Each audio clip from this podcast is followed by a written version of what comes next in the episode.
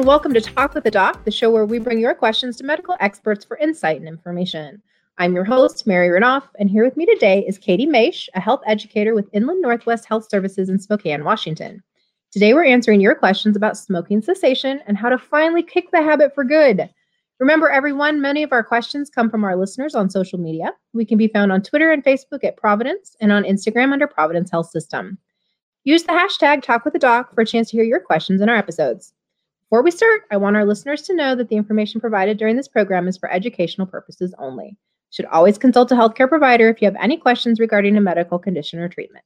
So let's get started by welcoming our expert today. Hello, Katie. Hi, Mary. Thanks for having me. It's a pleasure to have you here. We're going to start with the really easiest question you're going to have of the day, which is tell me a little bit about yourself and what you do. Okay. Uh, well, my name is Katie Maish. Uh, like Mary said, I am a health educator at INHS Community Wellness. Um, we're located in Spokane, Washington. So I teach a variety of classes here at INHS, including um, quite a few weight management courses, uh, tobacco cessation, blood pressure self management, and then also some CPR and first aid courses. And then I occasionally assist with other services like biometric health screenings and body composition testing. So you don't do much, just a couple things here and there. Just a couple things. well, talk to talk to our listeners a little bit though how Inland Northwest Health Services is related or affiliated with Providence. Yeah, so IHS is just a service line of Providence where we are a part of Providence now. Um, so we are just kind of the community wellness division. So we offer a variety of programs and services to the community. Um, some of those classes I mentioned earlier, and then um, some other programs as well, like diabetes education, babysitting classes for 10 to 15 year olds, which is fun. Um, and then we also offer EMT and paramedic programs. Oh my gosh, I remember taking babysitting classes when I was younger, and I really hope that they're more informative now. I hope so too. well, I know that one of the classes you work with and one of the programs is smoking cessation, which is why we're here today. So, talk to me a little bit about what that program looks like, how long it's been around, who it's good for. Um, yeah, so our smoking cessation program is called Quit for Good. And, you know, I'm not exactly sure how long it's been around. Long before I started here, and I've been here for eight years. So it's been around quite some time.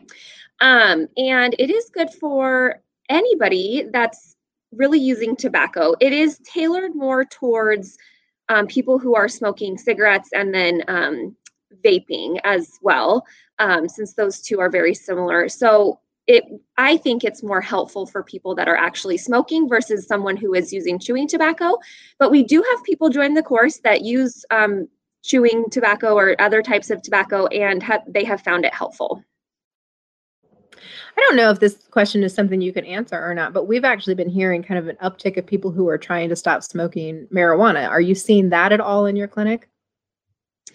Yeah, those people do come through. Unfortunately, I don't have the training or expertise to counsel people on quitting uh, marijuana. I know that the Spokane Regional Health District has a very specific tobacco and marijuana program. So I tend to refer people um, over there. I'm not exactly sure what they can do for people who are trying to quit uh, marijuana, but I don't know that the effects of tobacco and the effects of marijuana are similar. Um, this, you know, studies are still coming in on that. So I typically don't counsel people on quitting marijuana. Well, since you kind of focus more on tobacco, which you mentioned, talk to me a little bit about what everybody asked us, which is why is it so hard to quit smoking?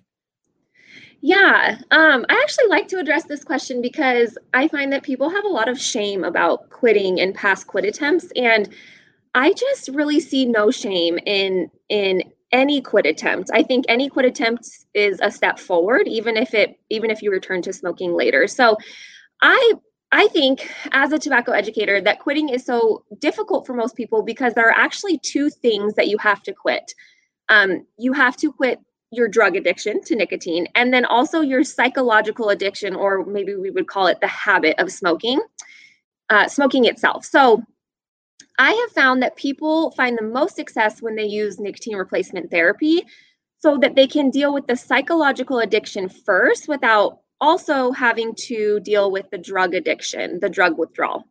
Um, so, in my experience, breaking the habit of smoking is much harder than coping with the drug withdrawal.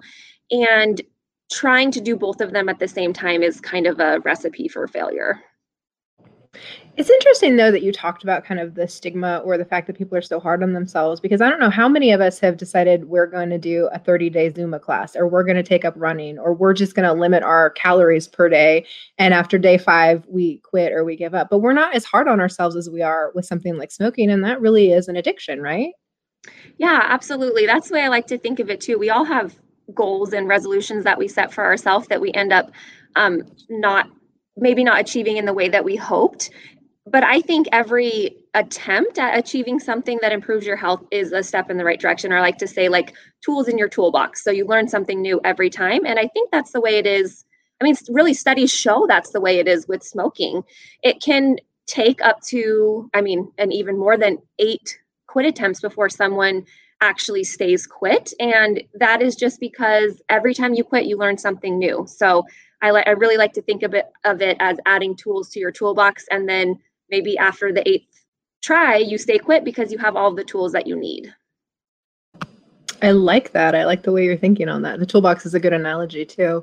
Um, I think one of the things we hear from people is, you know, smoking is so bad for you and you need to stop for health reasons. But what are, you know, fact based, right? We hear a lot of myths, I think, sometimes, but what are the fact based reasons that quitting smoking is so important for people?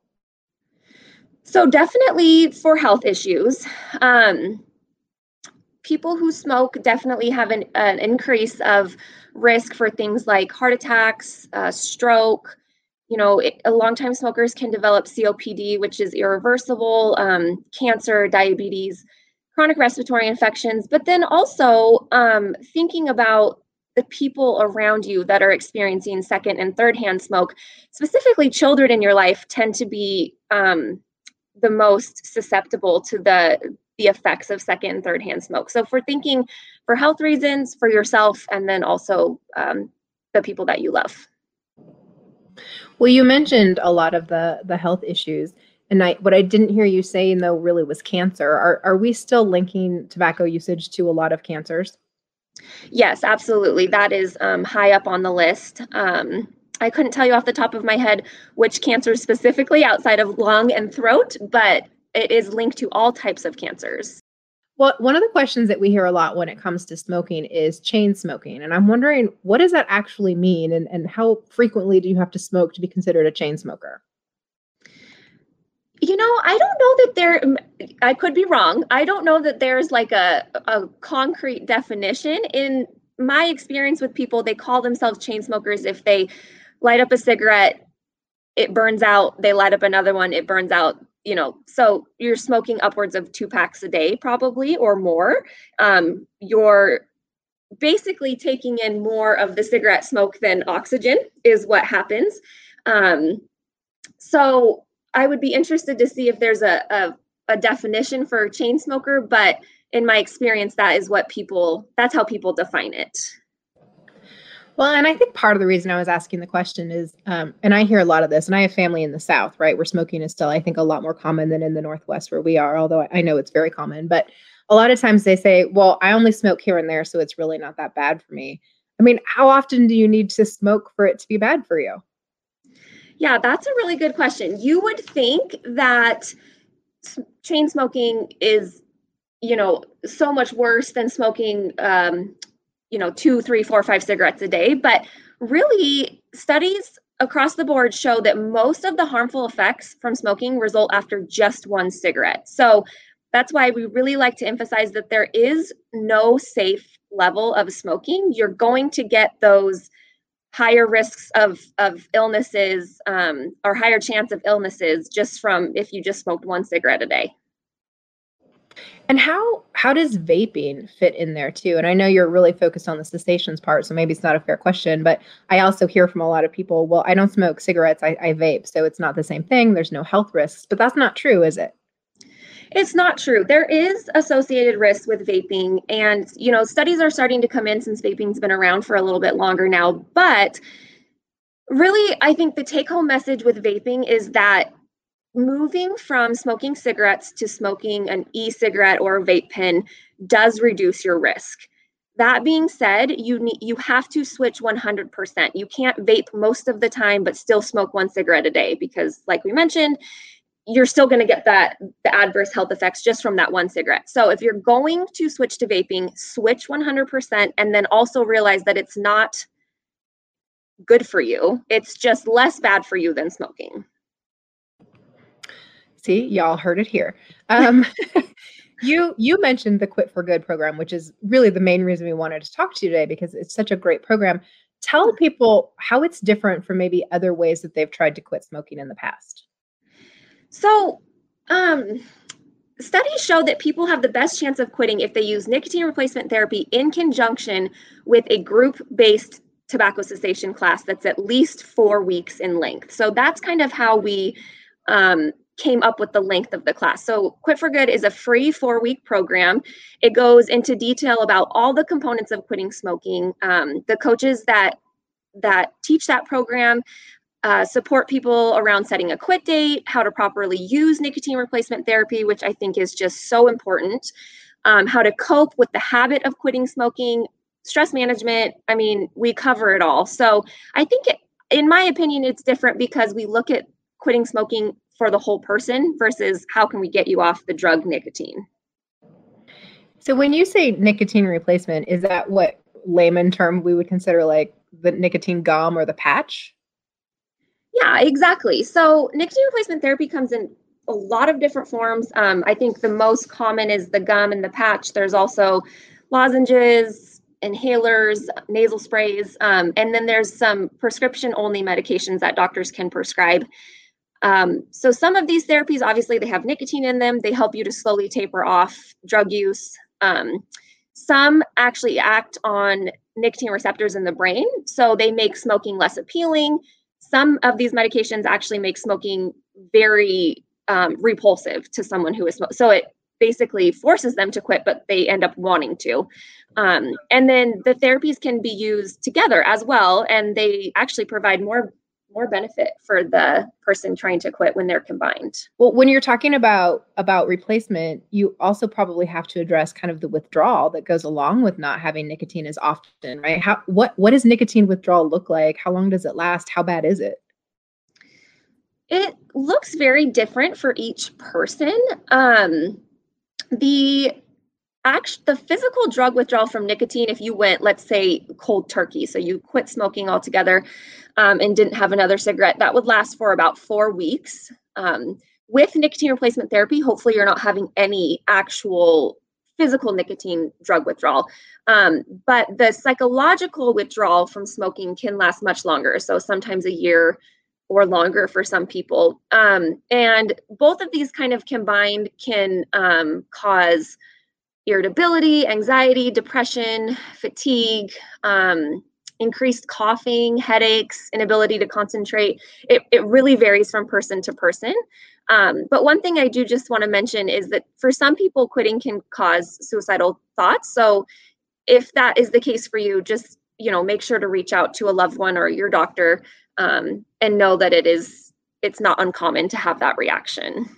I think I, I know we're going to have to take a break here in a minute, but I do want to kind of come back to this because I want to talk a little bit about the mental health aspects of of smoking cessation as well, and I want to talk a little bit about some of the other psychological effects. But we do have to take a quick break, so we are going to do that. But when we come back, we're going to have more questions on smoking cessation.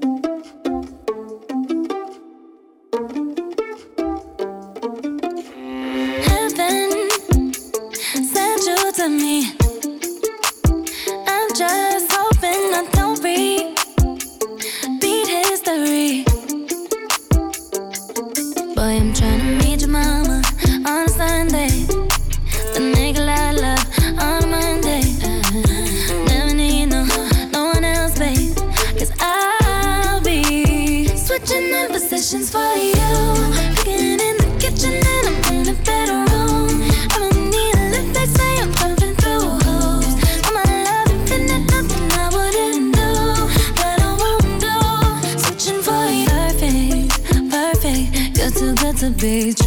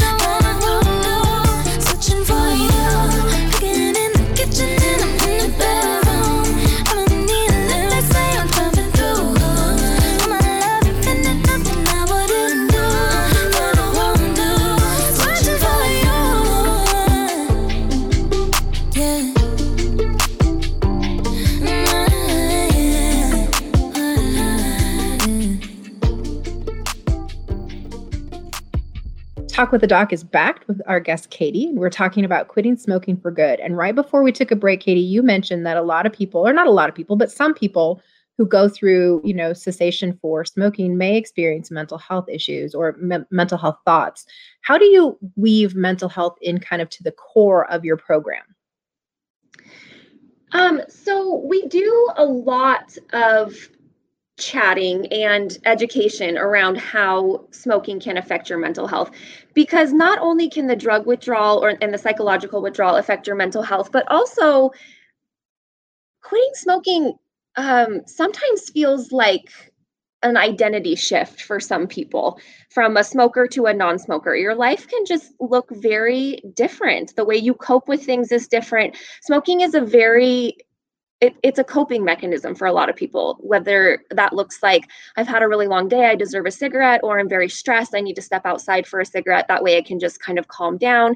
So we do a lot of talking about how to um, face these you know stressful events or harder events in life without cigarettes um, as a crutch and then also um, making it through that initial withdrawal um, where your mental health may suffer a little bit.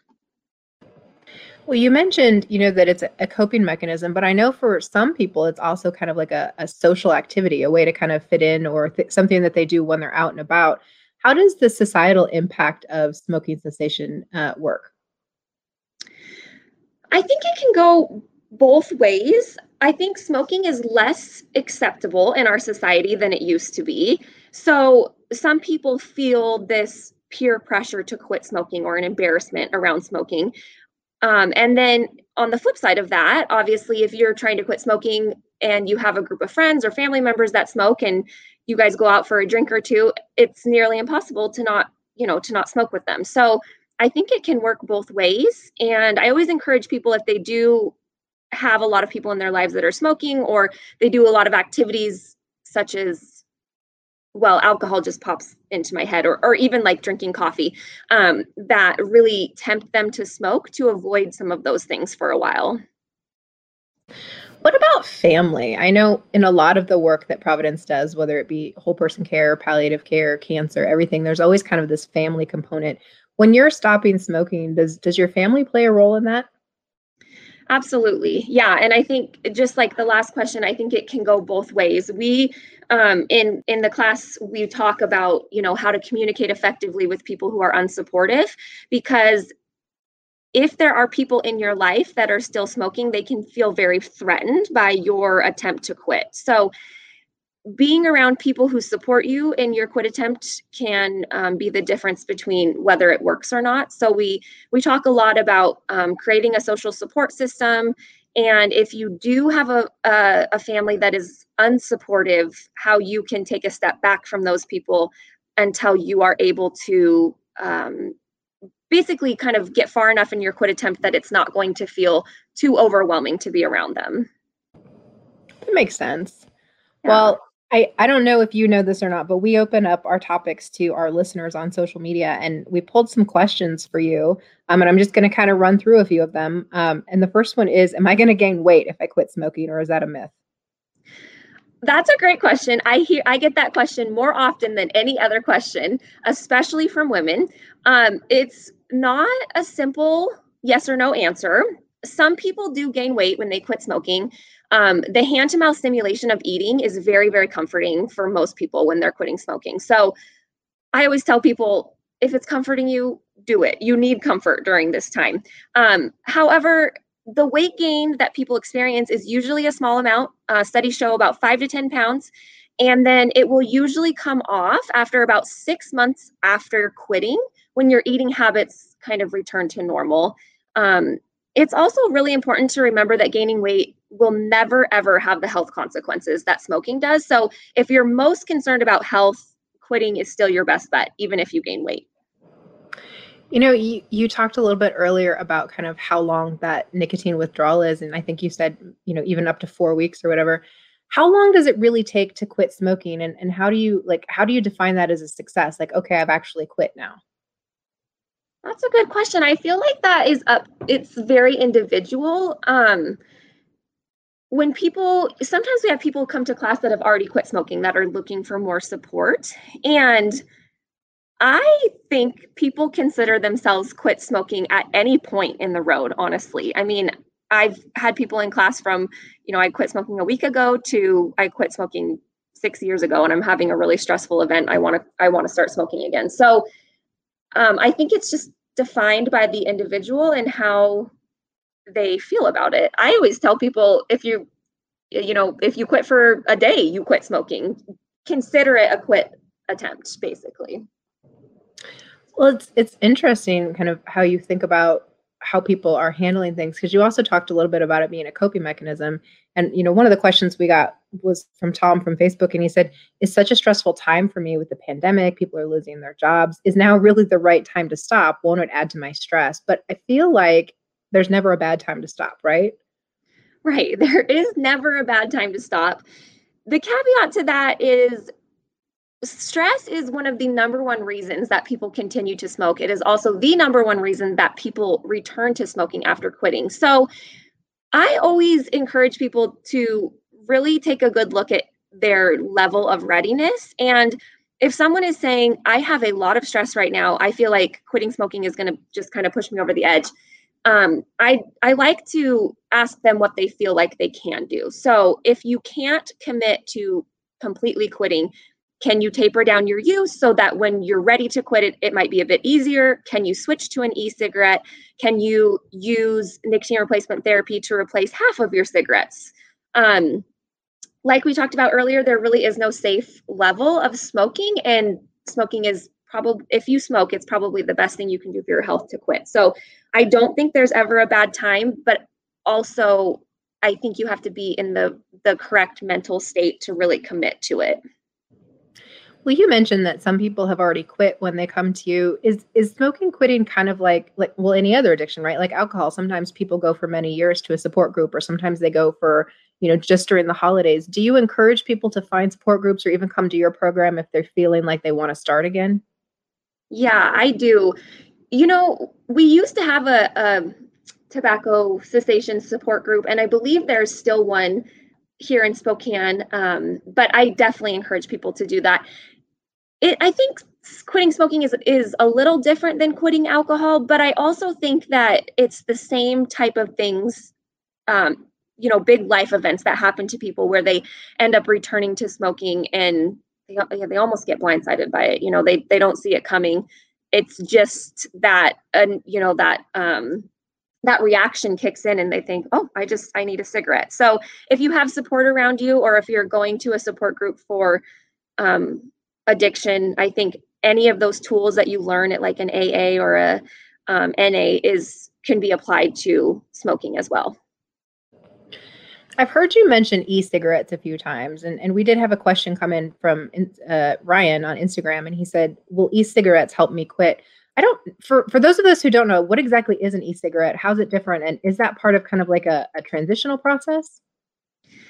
So an e-cigarette is um, what do they call them? ENDS, electronic nicotine delivery system. So they're all kind of built differently, but basically, um, the nicotine is in a liquid that's vaporized by the electronic pin that you can smoke. So um, we don't recommend e-cigarettes as a nicotine replacement therapy. Big tobacco um, advertises them in that manner, but they're not approved by the FDA as a smoking cessation tool. However, you can reduce your health risk by switching to an e cigarette.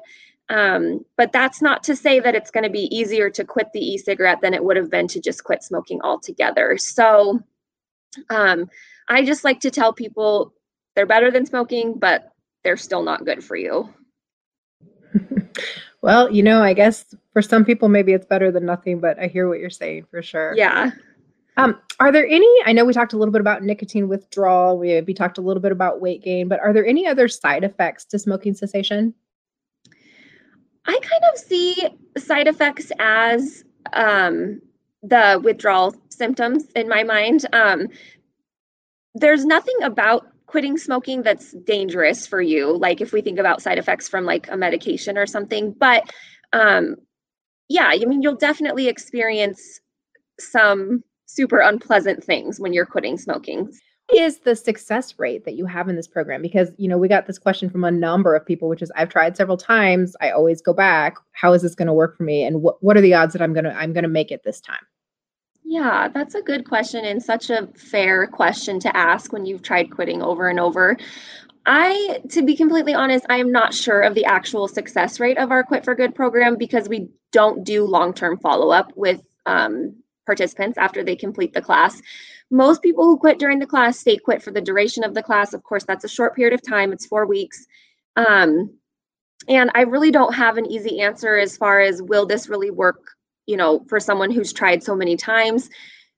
But like we've talked about, you know, every time you try to quit smoking, you're adding to your resources. So this might be the time that it works, um, especially combine, if you know, if you combine the nicotine replacement therapy with this four week um, class or, or another type of group class, you have your best chance of quitting. That's what studies show. Well, it's you know, it's almost like practice, right? We get better each time, so you just never know when it might be the time. Um, yeah. Is there is there an average age for your group, or are you seeing people come in younger, older? I know that we're hearing so many things these days about high schoolers vaping and everything. Are you seeing a reduction in age? That's a great question. I feel like I see people across the board, um, but I definitely think our average age is is over probably 50. Um, I'd say 50 to 70, but I have had many people younger than that in class as well. So I'm not sure if trending over time we've we've been getting younger people.